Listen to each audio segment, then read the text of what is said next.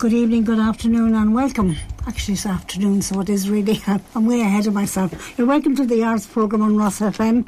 Um, a busy little show this afternoon. We have Myles O'Reilly. Uh, we'll be catching up with him later on in the later on in the programme. We have um, met up with um, Mary Gillooly and uh, Mark uh, Feely to chat about the souls of uh, Ranelagh and I'm only going to be giving a small part of the chat that we did. We did an hour's, an hour long talk there, so we did. And, um, we were just going to play that now, but I'm only going to play 20 minutes. That was really. It's the new uh, sculpture that's out on the outside of Roscommon, and it's to um, there was a um, a site, an archaeological dig there, and they found bodies and a lot of history. And the new statue called the Souls of Ranelagh is out on the just outside of um, Roscommon. So I'm going to start with this. Ursula Ledwith for the arts programme on Ross FM. Once again, I'm delighted to be in the company of Mark Feely Sculpture and Marie Gillooly, tourist guide and local historian. I'm here this afternoon to chat about the souls of Ranelagh. And if you're in the Roscommon region, I'm sure you've seen the beautiful sculpture that which was installed for the winter solstice just before Christmas. Marie is a local historian, and we'll probably start with her to get a feel for what Ranelagh means and then the souls of Ranelagh, where that comes from as well. Marie, you're welcome to the arts programme on Ross FM. Thank you very much, Ursula. Delighted to be here. The name Ranelagh, where does that come from? Well, I suppose when people hear Ranelagh, Ursula, they automatically assume it's in Dublin. But yeah. we have Ranelagh here in Roscommon, so we have. Back in the 1670s, the first Earl of Ranelagh, his name was Richard Jones, and he um, he got land here uh, in Roscommon. He was a gentleman architect. He was actually involved in the Royal Hospital in Kilmainham. He decided in 1708 that he was going to build two charter schools, one here in Roscommon, just outside of Roscommon town, and the other in Athlone, and hence the area became known as Ranelagh as a result of that. Um, that charter school um, was in existence for a considerable period of time, but by the time that the first Ordnance Survey maps were made, say in the 1830s, 1840s, that land had actually become pastoral grazing, so it was no longer a charter school, and the site, Ranelagh, that was actually excavated. So that's where Ranelagh in Roscommon has kind of come from. The souls of Ranelagh. The souls of Ranelagh. It's a long story, Ursula. I hope you have a little bit of time. I have heard you tell the story, so I'm sure okay. our listeners will be really interested. And it's a wonderful insight and window into our history and into our heritage here in Roscommon. Um, the N61 is the road, it's the Boyle Road, it's the Sligo Road just outside of Roscommon town, and that was being realigned. And back in uh, 2015, 2016, when they started to dig up that road, they hit upon an archaeological site. And it took a full year, it took from October 2015 to October 2016 to complete that dig. And it was an amazing find, it really was what they found out there. Uh, basically, I suppose to give a little synopsis of what they found without going into the detail just yet, they found what appeared to be a site that was in existence for well over a thousand years. Found a number of remains there. The earliest remains are back around 400 AD, 400 to 600. And to put a context on that, if you think St. Patrick came to Ireland in 432 AD, 432 AD, so that's the time frame we're talking about. So it was in existence for well over a thousand years. It may have started off as like a settlement cemetery for a family. So a family, a kind of predominant family in the area, may have buried their dead there. But what happened over time, it became like an administrative site.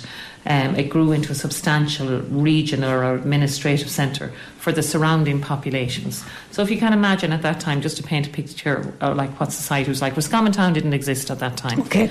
People would have lived in Ringfort, so they were like their houses. And this site that was excavated at Ranelagh, just outside Roscommon Town, was like their town. It was like an administrative centre, uh, a regional administrative centre. So what they did there they would have raised animals there. They would have raised cattle, sh- cattle predominantly, sheep, pigs, um, and they would have slaughtered them there. So they would as well. They would have um, uh, they would have uh, dried and stored cereals there for the local population. So the farmers in the area would have brought their animals there. They would have brought their cereal there. So they would, and it would have, the animals would have been slaughtered and processed, and the cereals were dried and stored. In addition to that, they would have made their tools. There was uh, a lot of workmanship went on there. And uh, weapons, one weapon was found there. So they obviously did make weapons, but they found one artifact of a weapon there and they would have made high quality jewellery in stone, bone, antler, glass, iron, and bronze. It was a very, very high quality uh, produce that they were producing there. So, the variety of produce created at Ranelagh and the number of high quality items there that were retrieved during the excavation certainly point to being a prosperous centre at one stage in history.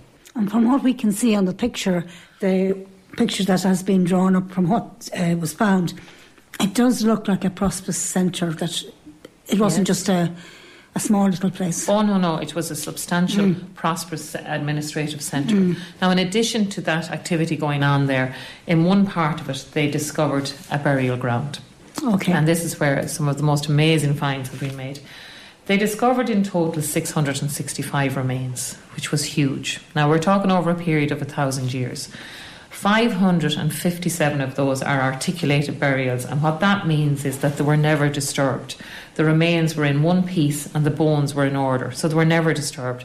So I suppose in Roscommon we're lucky in that we don't do a lot of tillage. So the ground, it's mainly pastoral okay. grazing, so the ground wouldn't have been dug up as such. In addition to that, they found 108 remains that had been disturbed and that could have been through the dig or over time. So in total, uh, 665 remains. So it was huge the amount of people that they found there. The earliest burial that they found at early 400 to 600. So that was the earliest in situ burial that they found in place. And the last one then was 1400 to 1600. So you can see how long that particular site was in, in, a, in existence for. A huge period of time. Now, the majority of the remains that they found date to the early medieval period, which is 640 roughly to about 1020 AD. Very significant site. It was in existence for a long period of time, time, and it was obviously a very important site as well with what happened. So hmm. that's kind of the two roles of the site, if you like one as an administrative centre and one as a burial ground. There's evidence of about 17 ring forts within a two kilometre space around it. So there was obviously it serviced a lot of um, it serviced a lot of that region there, and it obviously it would have serviced other ring forts as well. It's just as evidence of 17 there at the moment that we know of. In relation to, I suppose, the burials, if you'd like me to talk yeah. a little bit about the burials, what they found is mainly it's um, a ratio of 1.8 female to one male. So nearly two females to every male. Now, that doesn't mean to say that more women were dying than men. What it means that some of that disproportion comes from later males being buried off site. So it was considered more appropriate for Christians to be buried in consecrated ground. So in Roscommon town, we have St. Coleman, and St. Coleman found a monastery in Roscommon town. And what happened is, for a period of about 500 years, the males were buried in that particular site, more than likely, and that meant that for 500 years, the female population of Ranelagh continued to be buried on the site that was excavated and the children.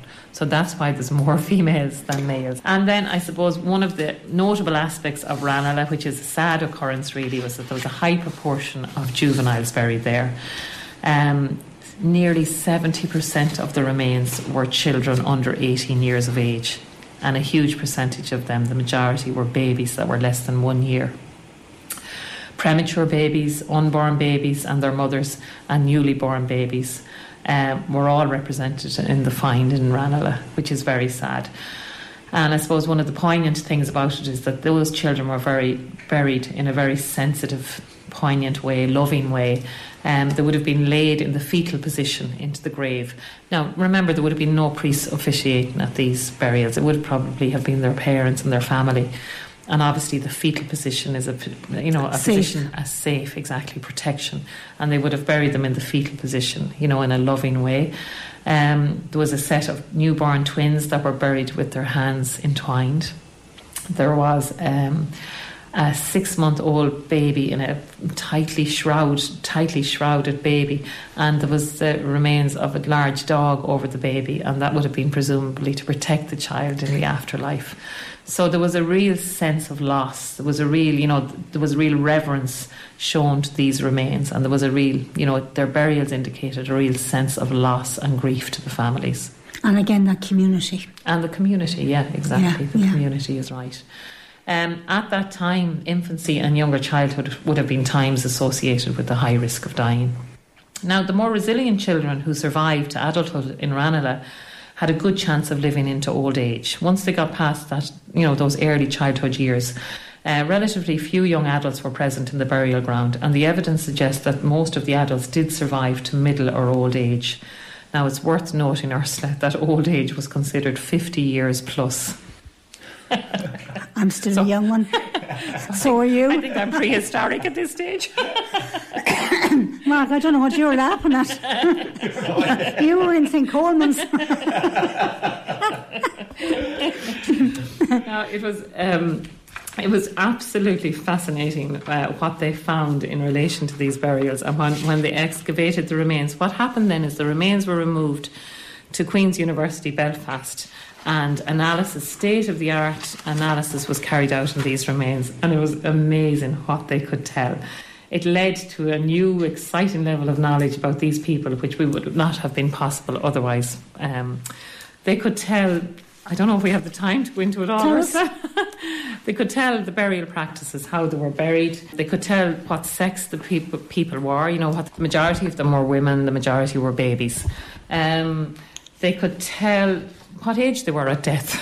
it was amazing, so it was. They could tell that um, whether the individuals were native to the area or whether they were non local.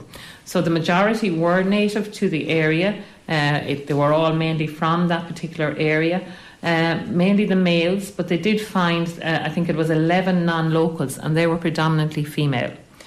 And that leads us to our uh, skeleton 488. and skeleton 488 is um, very unusual. Uh, she was an elderly woman. She had been buried in um, an unusual position in that her knees were up and she was on her back. She had, it appears, she had arthritis and sinusitis. It showed that she had no other relatives in the Ranelagh area, which was very unusual. She had absolutely none at all in the Ranelagh area. Um, she exhibited links with the Anglo Saxon population in Britain, and going further back in her ancestry profile, um, it, her, her uh, ancestry profile had been observed in Viking burials in Yorkshire. This is fascinating in that they could look at her childhood diet and they could establish that she was from she was not native and she was from a coastal area and they established that she had high levels of lead in her blood so it meant that she grew up in an industrialized urban area environment in addition to this they worked out that she had red hair she had pale to intermediate skin tone and she would have had brown or hazel eye colour how did this woman end up in Ranelagh she obviously lived into old age and she was buried here. What brought her to Ranelagh? You know, these are all questions that will never be answered, but it, it leaves her an intriguing figure, so it does. And she's important in relation to our monument, so we can refer back to her again, but that's why I've picked her in particular out. And we refer to her as a warrior. She is the warrior woman on the monument, so she, is, she is what Mark modelled um, the warrior woman on, if you like. When I was chatting with Mark, I realised she was an older woman. Um, she's depicted as a warrior woman, but she was to represent Strong. a strong woman and an Irish woman and a Roscommon woman, the woman that would have been found out there. Do you know what I mean? So she's not particularly young. She's actually very hard to age. So she is, if you look at the model, if you look at the warrior woman on the monument. But no, she, she was to be representative of, of what was found out there. And I probably made a mistake because I called her a goddess. I'd love to call her a goddess as well, but I can't. Or No, no. but I'd love to imagine her a goddess. No, she was an ordinary woman, but she's intriguing in how did she end up in Ranelagh? You know, she wasn't native to the area. Going back, she represents, you know, she's multifaceted in what she represents on the monument, and we can talk about the monument in a minute. But, uh, you know, her, her ancestry goes back to Vikings, so it doesn't go back to Anglo Saxon in England. Okay, well, that's our, our warrior woman. You'd love to imagine that she, you know, she was a feisty woman. Did she fall in love with somebody from Ranelagh or did she come here, to, you know, as part of a Viking raid? we don't know. We don't and we don't know. know if she had children. We don't know any of that. No, well, no, all of the remains that they found there, no, no links to her. No links to her at all. So maybe she had children, but maybe they moved away. But they certainly weren't buried in Ranelagh. Getting to Ranelagh wouldn't be that easy if you were coming from the sea. Because no. mainly our heritage here would be Norman. Uh, but the Vikings did come to Roscommon. They obviously came to Clonmacnoise and they did sail up to Roscommon. They made one raid on Roscommon. Could she have missed the boat home? Maybe she did. that has to be a practical answer. Maybe she fell in love with the warrior or with the farmer. Yes. Maybe she fell in love with that wonderful looking farmer you know, it was just fascinating what they could tell in relation to the remains and the analysis that they carried out. They could tell an awful lot about the childhood and the maternal health of the individuals they found. They could tell whether they had been breastfed and the weaning practices, the susceptibility to particular diseases, including infectious diseases. You know, TB, they found evidence of TB being there. They also found evidence of um, uh, hemochromatosis, which is a Celtic, an Irish, yeah, yeah, an Irish Celtic disease. So it is. They could tell. It was amazing. They could tell that there was one person that was lactose intolerant. Um, nobody suffered from cystic fibrosis. There were an awful lot suffered from osteoarthritis, which indicated a hard, arduous life. Um, there was numerous fractures. Um, there would have been no surgery to a large extent. These would have healed on their own, and the people would have suffered a lot of pain. So they would uh, there would have been no painkillers as such for them. With the children, it was amazing. They found evidence of stunted growth and rickets and scurvy. Um, and again, that's gone back maybe to the high levels of mortality. Do you know what I mean? Yeah, that there was yeah. at the time. Marie Gillooly, Souls of Ranelagh, local historian, thank you so much for joining us on the arts programme. I'm not finished yet though, because we have kidnapped Mark Feely, haven't we? you must be absolutely thrilled. I am, yeah, I, yeah, yeah. I just, but you, I was really inspired by Marie and her passion for the whole project, um, and I'd like to say, Marie would be the historian. I'd be a dreamer when I'm doing that. Well, that must be some dream you had. Were you up half the night dreaming? how long did it take you to dream, Mark? Uh, well, it's probably a year at it. But this is, from what Marie told me this is how I imagined it. And there's one particular thing about it. Marie said that there can be no wording on the sculpture. So I tried to depict everything as a story. One thing leads to another on, on the sculpture. Um, and like I just tried to take all the aspects of what I heard from Marie and the archaeological dig and just put put them in it. Originally, I had planned to actually carve artefacts, and I talked to Marie about it at the side of the stone. And then as I was going on, well, it'd be a lot more interesting to put them on the characters yes. as they are there. So it, it, just, it's kind of organic in another way. It just grew. and now, how long did it take you to carve this? Well, I was at it for about a year. So I'm doing it weekends and evenings. Yeah, exactly. Yeah. well, the last time I was here, Mark, you were carving her eyes, and I actually have recorded you doing her eyes. That's Remember right. That? Yes, yes. And you were telling me about the different sounds and the different stones and how you do the different uh, shapes of carving. And That's right, yeah. Easy goes. Yeah. There's a lot of carving in that. There is a lot of carving in it. But I get carried away with it. You know, when I go out, I say, I'll spend 10 minutes at this now, and next thing I you know, just two, two hours is gone in, in, in, like, and you might have an eyelid done. I was just going to say that the amount of detail, you know, like you're not going to do that in 10 minutes. No, you're not, no. no. But and I, I suppose Will I tell the story or do you oh, want to? No, you tell it. I know, Mark, you're pretty good at it yourself. Each piece, say, say, like an eye, like you could only go so far and then have to come back and finish it. Would that be right? Or Well, the one thing about sculpture and everything is you can't do one eye. You have to. It has to be part of the other eye, which has to be in, in with the face. Yes. You know, and like if you, if you were uh, in a sculpting class, they'll always keep turning the model around. And when you start carving, especially that, you need to get away from it. So it's probably just as well I'm doing it in the evenings and the weekends because you look at it, you go away from it, and you come back again and you look at it. Every time you look at it, you look at it through new eyes And I, when I'm sculpting, I have this thing in my head. It's something my dad used to say to me all years and years ago. If you know what it should look like when you're finished, you know how to do the job. Yes. And the sculpture is already there. You're just taking away the bits that you don't need. It's like visu- visualizing your dream. Yes, yeah, you have to visualize, Visualize what, what it is yeah, you want. Yeah. And That was um, Mark, and I cut him off uh, sharply there at the end, so I did. I do apologise, Mark. But as I said, I've done an hour's recording, and I will sort this out, and we will have it on the arts programme. It's an amazing story, um, an amazing story, really. Uh, the souls of uh, Ranelagh, and uh, thanks to Murray and uh, Mark for chatting with us. I have a load of people to say hello to, and I have a few seconds, which I will do. Um, Keisha, Raina, and Grace Attractor, my uh, grandnieces, thank you so much for my Valentine Day's flowers. They're absolutely gorgeous. They're sitting here in studio with me. Everybody's admiring them. Thank you, Attractor. Thank you for being uh, for bringing the girls to see me. Jacob, Mommy's here in studio, and his granny and granddad's here in studio as well. Um, um, uh, Le- Leila, Lelia? yeah, and I don't, I didn't get that. Oh, wait a minute, wait a minute, wait a minute. Ismar. And Lelia. Yes, and this is Bianca That's me. Uh, Yeah. One of our guests will be coming on uh, after our ads. She'll be coming on as well. I want to say MGF Electrical, thank you very much for sponsoring the arts programme.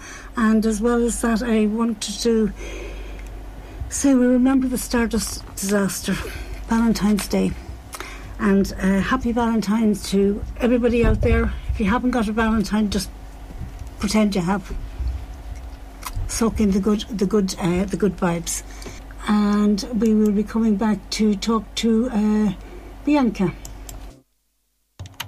So there we are. Now we're back with Bianca. So we are, and let me put my mic on here. Hello, Bianca. You're welcome to the arts program. Hello, Ursula. Thanks for having me. I think you- you're beginning to become a regular on this show, aren't you? yeah, yeah, I feel very comfortable to come here uh, very often um, to speak about projects and to have a chat. I really enjoy. But do, uh, Bianca, first of all, um, tell our listeners where are you from originally?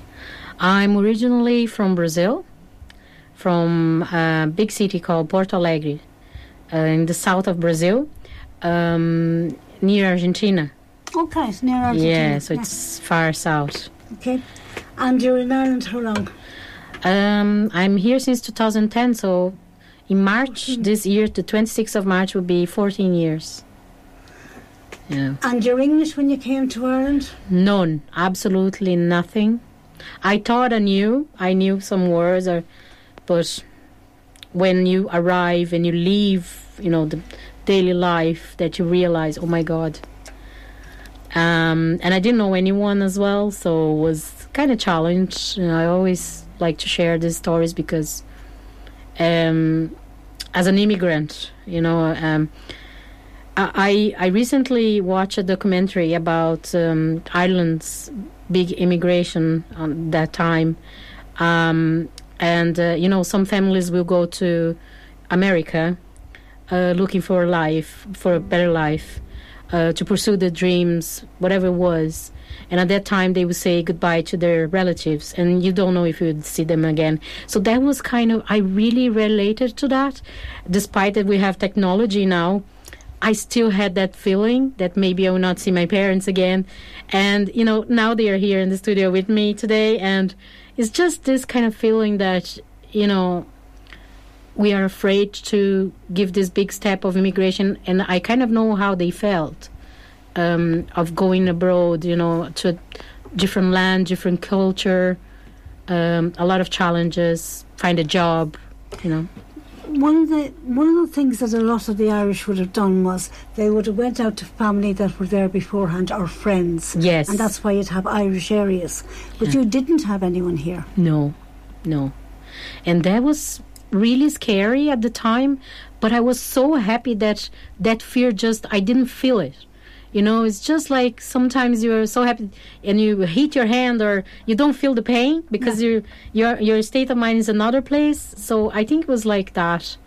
I didn't really realize the dangers of being alone here, being a woman. You know, sometimes gigging at night, coming back alone. Uh, yeah, so that's that kind of thing in Dublin. So Yeah. yeah. And did you tell me you had a bicycle? I had a bicycle at the time, and I would go working during the day um, as a barista, making coffees, taking care of children, uh, cleaning houses, uh, offices, and I would go at night uh, in the pub to sing cover songs mostly with the band. And and when finished the gigs, like would be like Thursday, Friday, Saturday, Sunday, and then go home about two, three in the morning with a bicycle. Uh, I never got a taxi, so. I just started getting a taxi at, when I, at the end, when I had a, a band in a fixed place. So, you know, I could afford a little bit more Mm. and I had a, a better job and my English was better. So I was able to study, you know, develop myself as well. And then you went to college, musical college. No, No. no. In Brazil, I was doing architecture. Oh, yeah. that's right. Yes. um, Yeah, so I finished the course there and then, but I never. uh, Architected. yeah i mean i use a lot of knowledge from the college to my personal projects at home you know but small things small Hmm. design like to build the studio as well You your Um, own studio. yeah yeah. Tell us a little bit about the studio. we built a little cabin in the woods um, and it's a place to grow. It's called birdland music studio. Birdlandmusicstudio.ie is the website uh, which i made myself as my own website as well. Um, and was all built from pallets recyclable materials secondhand materials. It took a few years to build and it's in the forest. It's a, it's a very nice place, and I have now working with some artists, um, recording demos, recording voiceover, audiobooks, um, poems. Poems. Yeah, if people want to record their poems or reels to show to people, they can go there. Um, I have been participating in projects um, in the Arts Council as well, Banfasa project in Athlone Community Center, Resource Center, Banfasa uh, with the local women in the community. We recorded 10 songs last year, so that was a big uh, learning for me. Um, and I was delighted to be able to uh, provide a studio for people to record songs, even if they weren't the musicians or, you know, just participate in learning together. And I think as well as that, when you step into your studio, you step into music, you step into creativity. Yes, Yes. yes, It's a place to grow, really, to nurture creativity. And I have now students from tools that are coming to do work experience uh, to help me with my projects, whatever I'm doing. They are able to participate. And uh, also, I have students uh, for music production as well. So I can make in groups or alone, one to one uh, and it's all remotely. Sometimes people will come to the studio, and now I'm just uh, trying to dev- develop and upgrade the accommodation for uh, residency. So artists will come and stay for a while to create music and to produce their album in an environment that is quiet, peaceful, and inspiring as well. Because you can have walks around the area. Mote Park is just outside, you know, nearby. And you're in, in County Roscommon, Yes, not Yeah. crockery. Knockcroghery. And Knockcroghery is a famous little village with a lot of artists in it as well. Yes. Um, can I just ask you about uh, your album? You, you've so much other things. The Yeah. album, Time Machine? Yeah, I'm recording the album at the minute. Um, it will take a, a year um, by my plan. So there is a lot of musicians uh, that I'm inviting to collaborate in a few songs. And uh, it's a long term plan. The album, I ha- always had the, you know, the desire of record the album. Um, and now I just decide, okay, it's time to do it. Um, and will be launched digitally uh, with a few copies in CD. Um, yeah, and about recording the album, I just wanted to do something with this uh, process, and I decided to do a series on my YouTube channel. I was going to ask you. Yeah, No, sorry. What's the name of the YouTube channel? uh, it's my name, Bianca Fachel, uh, B I A N C A F A C H E L Fachel. Um, so you can type it in on YouTube, you can find my channel and subscribe. So you will have the notifications of new episodes coming in. Um, so each time that I will release an episode, people will be able to see the process. Uh, I just want to. Sh- it's not a tutorial uh, series, um, but it's like I'm just showing the experience of creating songs and what it takes and the struggles, the chal- challenges, and the the moments of inspirations. You know, and And that must be, when, when you get an inspiration, that must be, Yeah, I mean, I got a lot of inspiration the last couple of days with all this movement going that we're going to talk as well later yeah. about the gig and everything. Uh, I got a lot of inspiration the last couple of days, and it's really intense. And I find that when I'm in something, the inspiration comes. When I'm wandering around, not in something, you kind of lose track. Yeah, I think uh, uh, what we were talking about uh, on the radio yesterday as well. Like sometimes you just got to this plateau where you know you stop learning, you stop the movement, you just stay there, but then you go again to to ascending Yeah. curve Yeah. curve but um yeah so i think it- sometimes it's normal for an artist for a creative person to be on this kind of plateau and hiatus hiatus for a long time Yeah. Now, you're involved in the um, concert. Yeah, I I'm delighted that um, Kieran Quinn, he is a pianist and composer, coming to uh, do a concert um, gig in, uh, in the art center, and I applied to be one of the musicians to. Uh, sing at the night, and um, he invited me, and I was accepted. I, I was delighted, um, and it's a team night about uh, Paul Simon and Sting. And I love Sting, I love Paul Simon, and I thought, why not record this song? And it's it was amazing, and I'm I'm really grateful for the opportunity by Kieran because he's been doing this for a long time, um, and you can check on his website kieranquinn.ie. Uh, his upcoming gigs, and uh, he's brilliant. He will give opportunities to people that uh, are professional or not professional, amateurs starting off, so young people as well. So fair play. I, I really admire this this work. there's quite a, um, a large number of guests in, in the show as well, isn't there? Yeah, yeah. I I'm not quite sure who will be there, but it's it's an amazing setup. Yeah. definitely, it's worth So that's on in the Roscommon Arts, Art Center. Yeah, uh, tomorrow, the 15th, yeah, 8 p.m. 8 pm. Yeah. And I suppose you have to book your tickets. Yeah, there. I think there is a few tickets left. So if you didn't book yet, I think it's a wonderful experience, and you can find the tickets tickets in the Art Center website or in my on my Instagram page as well. I put a link there on the on the bio, so you can check on my Instagram as well, Bianca Fachel, and you can find out about it as well. Okay, so that's tomorrow. That's tomorrow night. Um, your album, as we said, uh, Time Machine. Um, you have a song from that album. Yeah, I'm working on a song, a few songs. Uh, will be eight songs for this album. Some songs will be um music uh, made for poem, for poems, um, inspired. It's two c- s- new songs coming up at the minute. Um, one story that really touched me was one of wa- was the Running Like Souls, like the That is, something that really struck me like oh my god um and another thing happened yesterday because when i was in the radio and all because of the concert because the movement uh, the album uh, we were talking about friends that stopped playing during the pandemic and i was talking with a specific friend and I, I, I was saying, geez, he he should go back playing. He's a brilliant guitar player.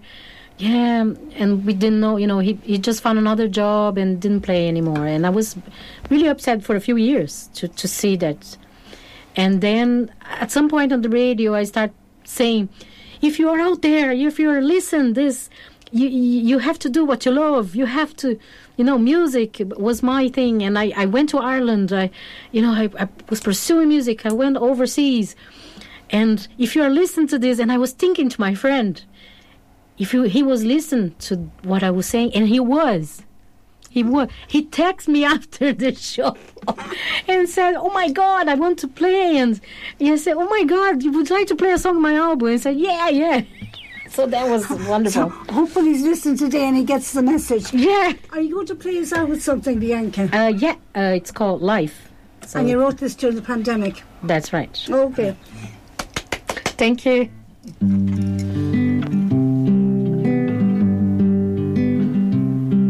Created by the storm, she survived.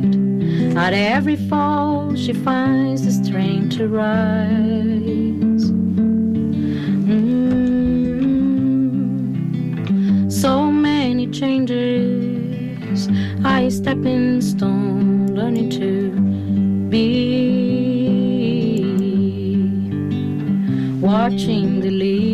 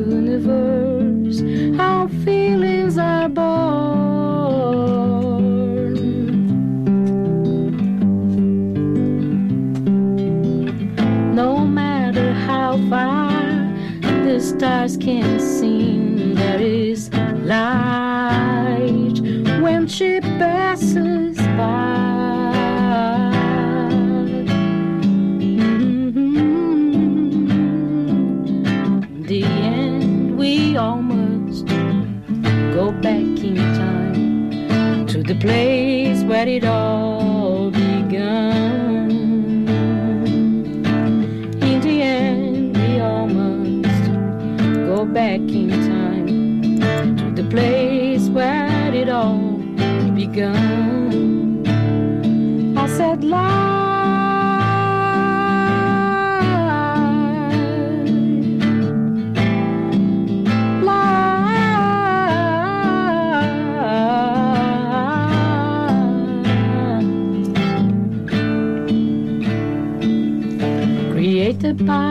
The storm, she survived.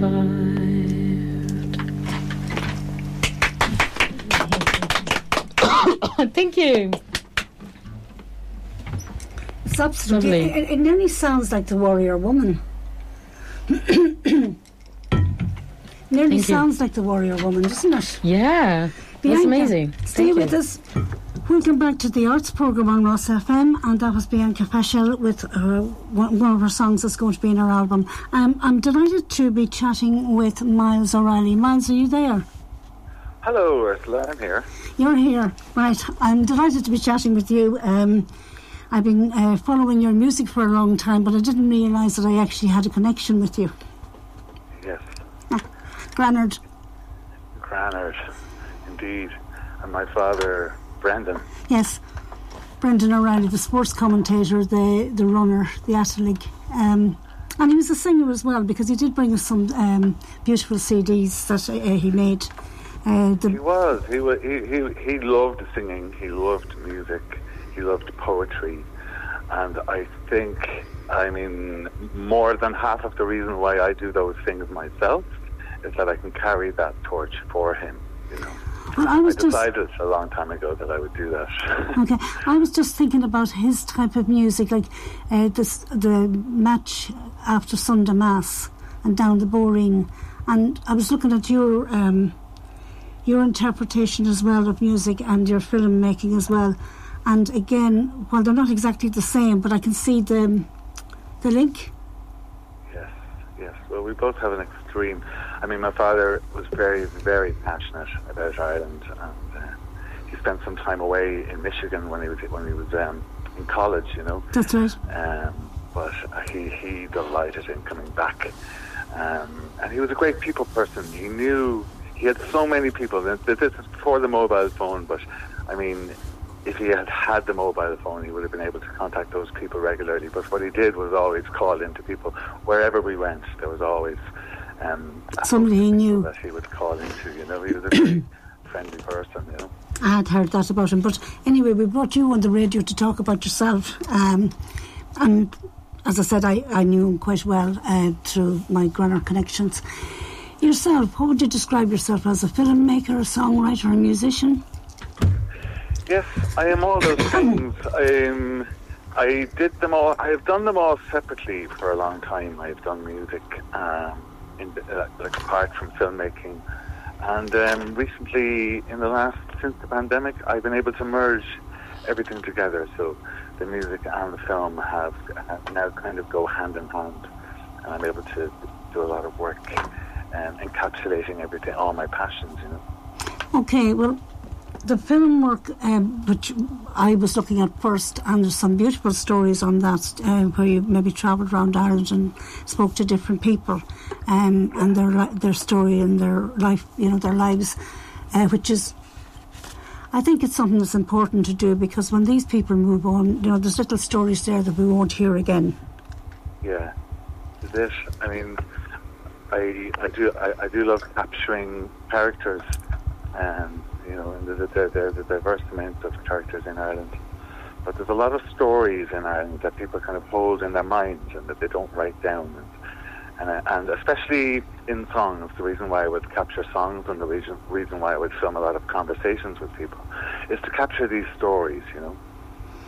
Actually, I'm going to let you in a secret. I was asking somebody to tell me the story of their First Communion dress. They bought it back in the 70s, and their children are now wearing it now. Yeah. And I just thought that was a brilliant story, you know. Yeah. Absolutely gorgeous. So now, uh, The Beautiful Road. Yes, The Beautiful Road, the album I made with Ronan O Snodaigh. Um, yeah, we- we're very fortunate to be touring that album at the moment. It's very. Uh, Ronan writes.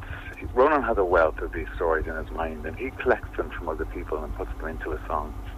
He's the most selfless songwriter I know because his lyrics contain the stories that he's gathered from elsewhere, mostly. You know, and um, it, it was a real pleasure for us to combine my music with his stories and his particular way of singing and make that album The Beautiful Road.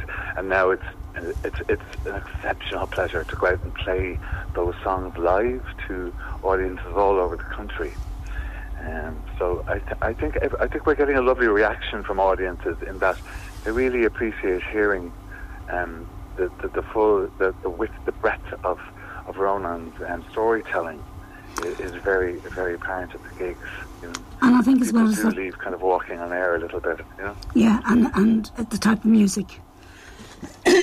Your type of music as well is very different. It's um, Yeah, invigorating.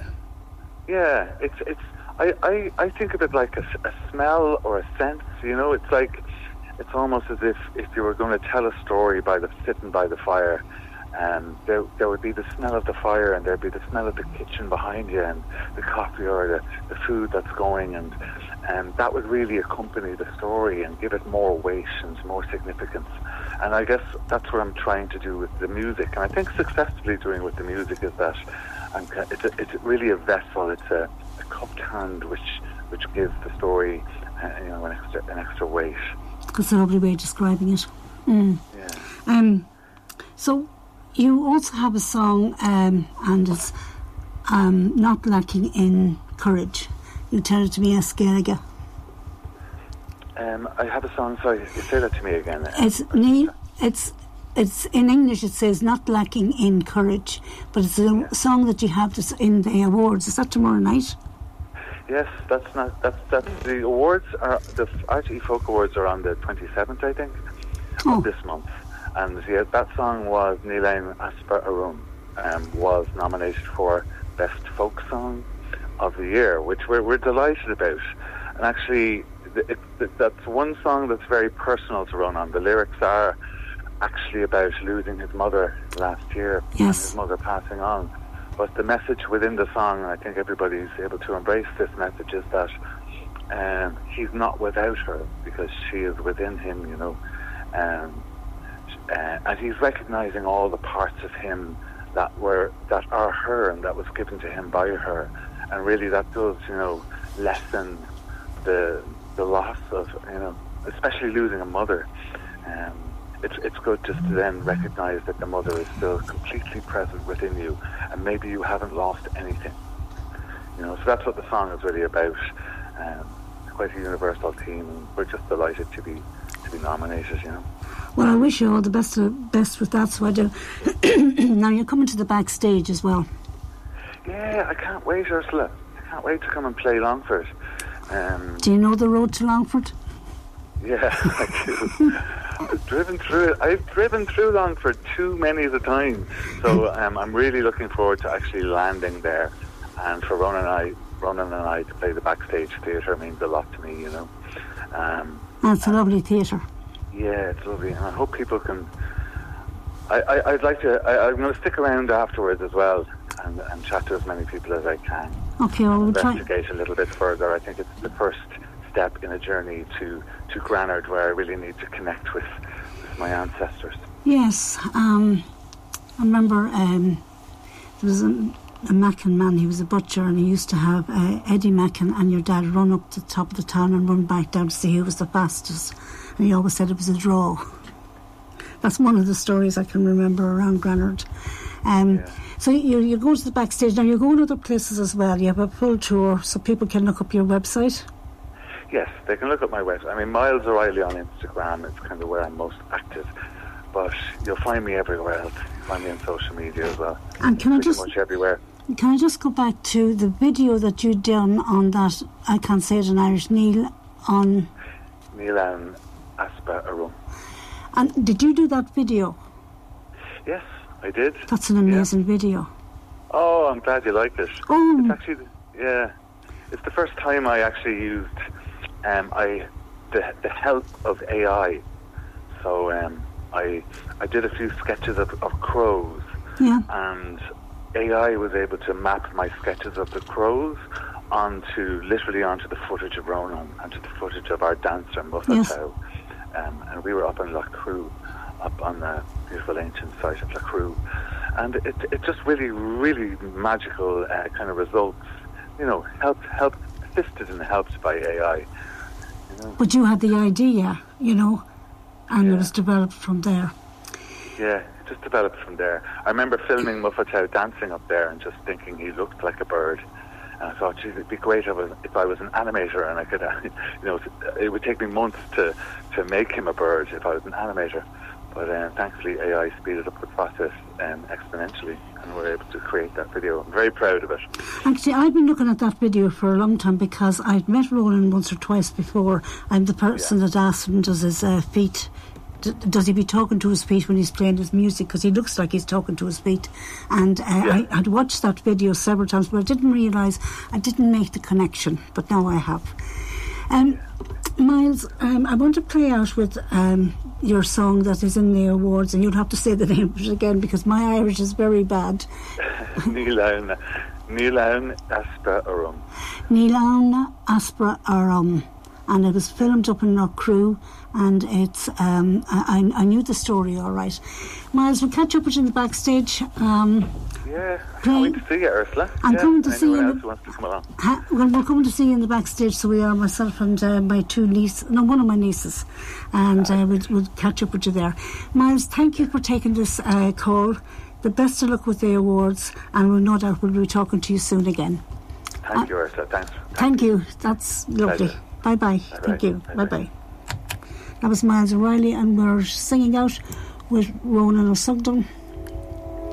And this is very powerful.